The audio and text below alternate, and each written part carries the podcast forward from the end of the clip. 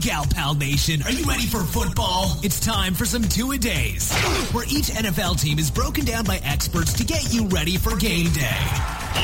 Everything you need to know and a few tips to impress the pickiest of football fans. Now, your host, the sports gal pal herself, Ramona Rice.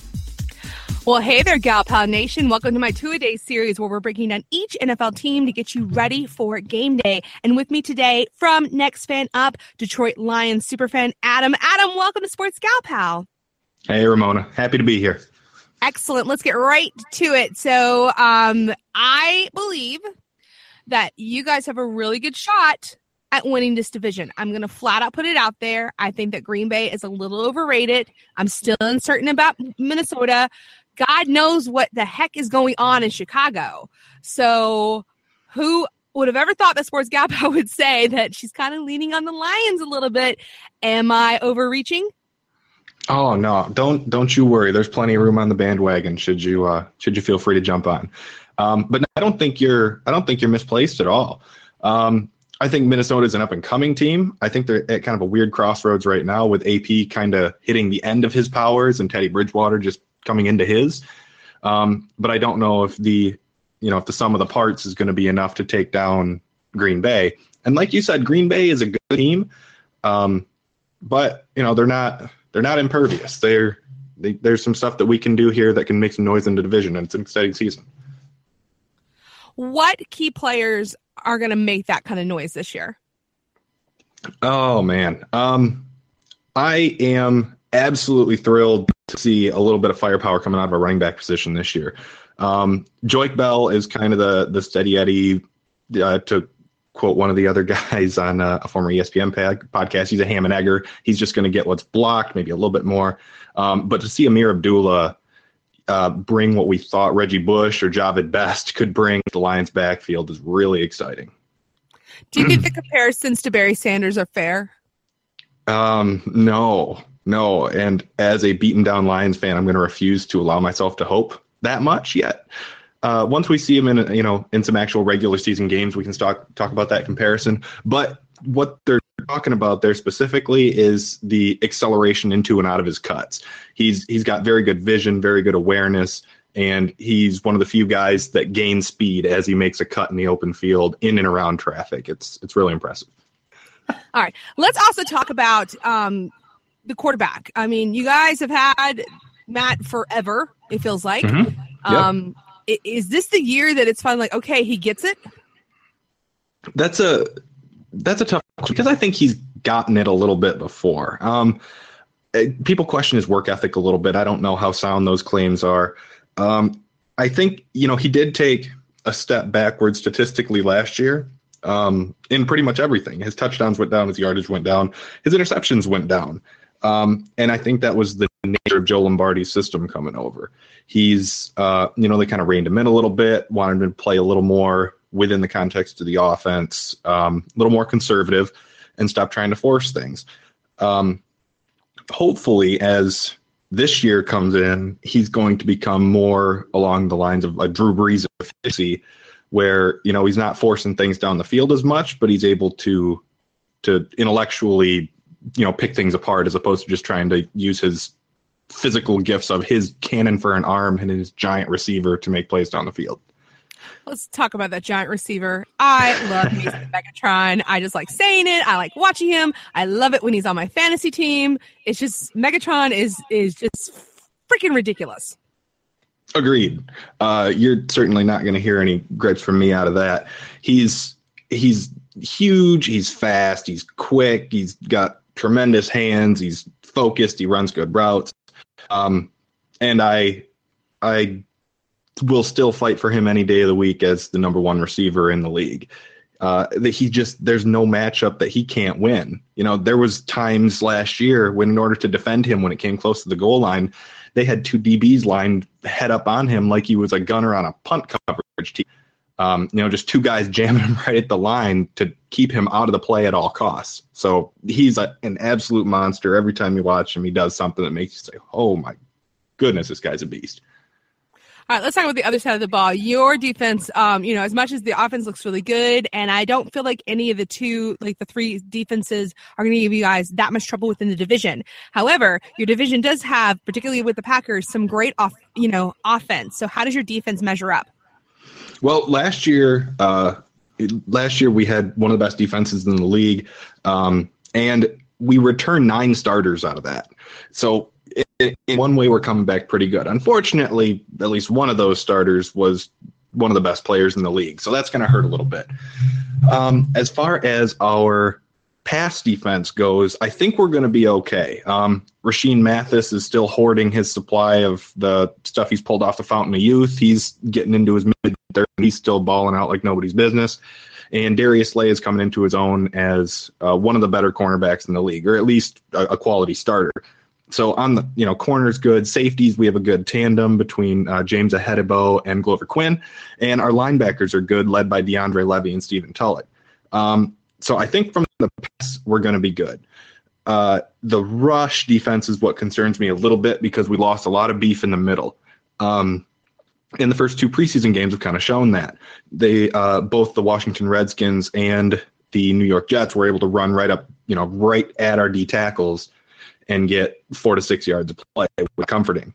But something else to keep in mind is we do have Haloti Ngata that's sitting on the bench right now nursing an injury. So we'll see how what happens when he comes back and can start plugging up that middle a little bit. What about the loss of Suh? I mean, that's we got to talk about it. yeah, it, it hurts. Um, and you know, reports out of Miami are that he's come in and he's tossing people around like little kids in practice, and that's what he does.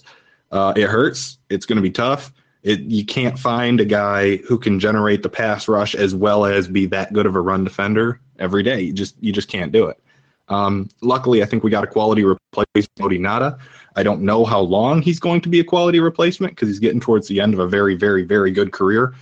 Um, and I know our defensive coordinator, Teryl Austin, has been talking about, you know, we're going to get our pressure. Um, we might have to manufacture it a little bit where we haven't had to do that in the past.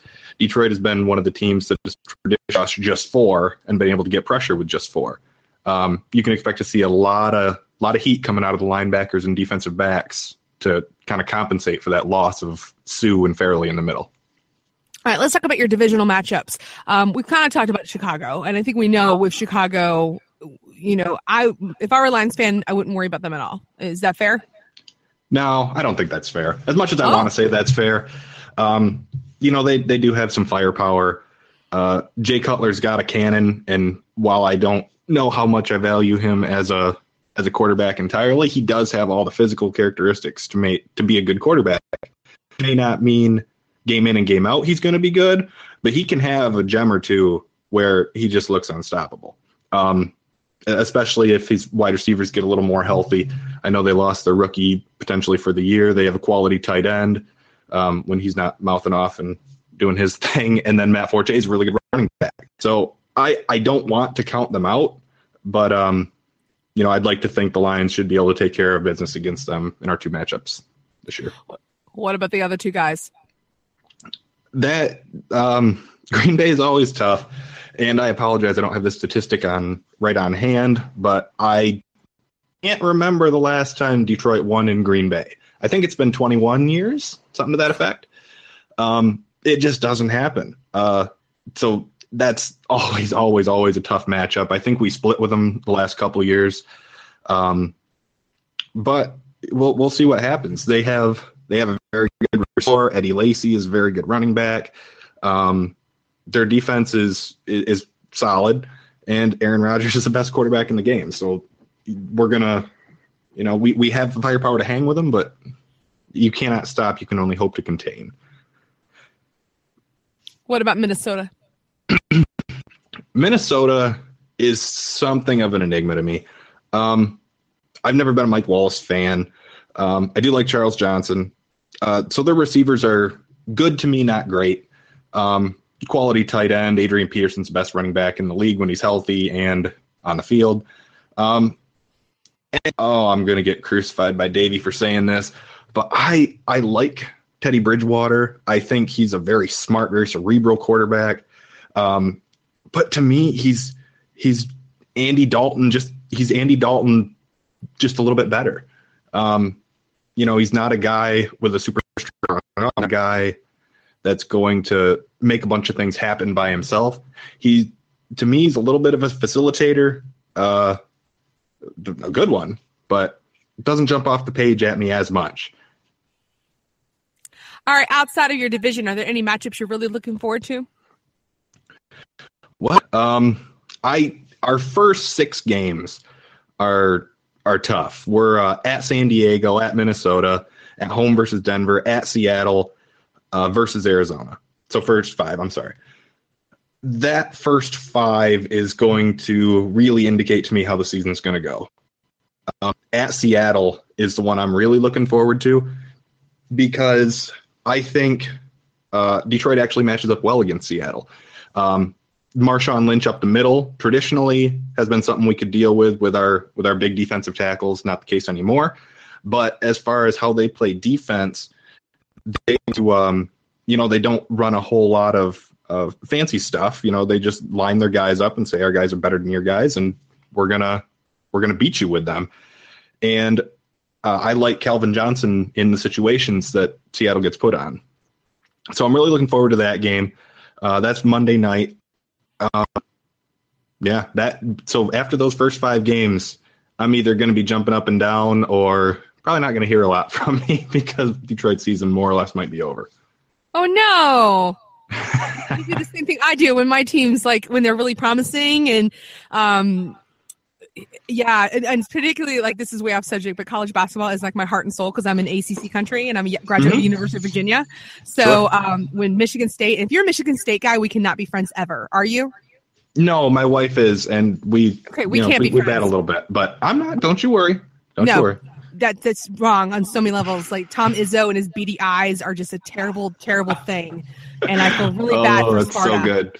Yeah, no, you can you can sh- share this with her. That again, I hate Michigan State with all my being. I will never. I used to like them until they. I'm I'm okay, but I get it. I get it. When your team's good and when they on paper good and when they're the better team on paper and then they don't deliver, it goes into like a mourning period of like just leave me the blank alone. leave me alone. Let me mourn. Let me go over here in this corner. I want to forget that the sport exists. That's perfectly appropriate, Adam. Well, well, done. it's not it's not that uh it's not that I don't follow him anymore because unfortunately I'm a diehard. I was galvanized during the infamous 2000 season when when we didn't win a game. Um, so it's not that I stopped following it, but it's a little harder to talk smack to people, you know, if you start out one and four. So, so that, that's where I'm coming from. That's that that is true. That is true. Um, if the members of Gal Pal Nation want to um, hear more about the Lions, where can they go? Um, the next fan up podcast is is great. That's rolling. Uh, once we get into the season, we should have two a week. And um, if you want to follow me on uh, on Twitter, I'm at uh, B R I N G I T A L L two two four four. Bring it all twenty two forty four.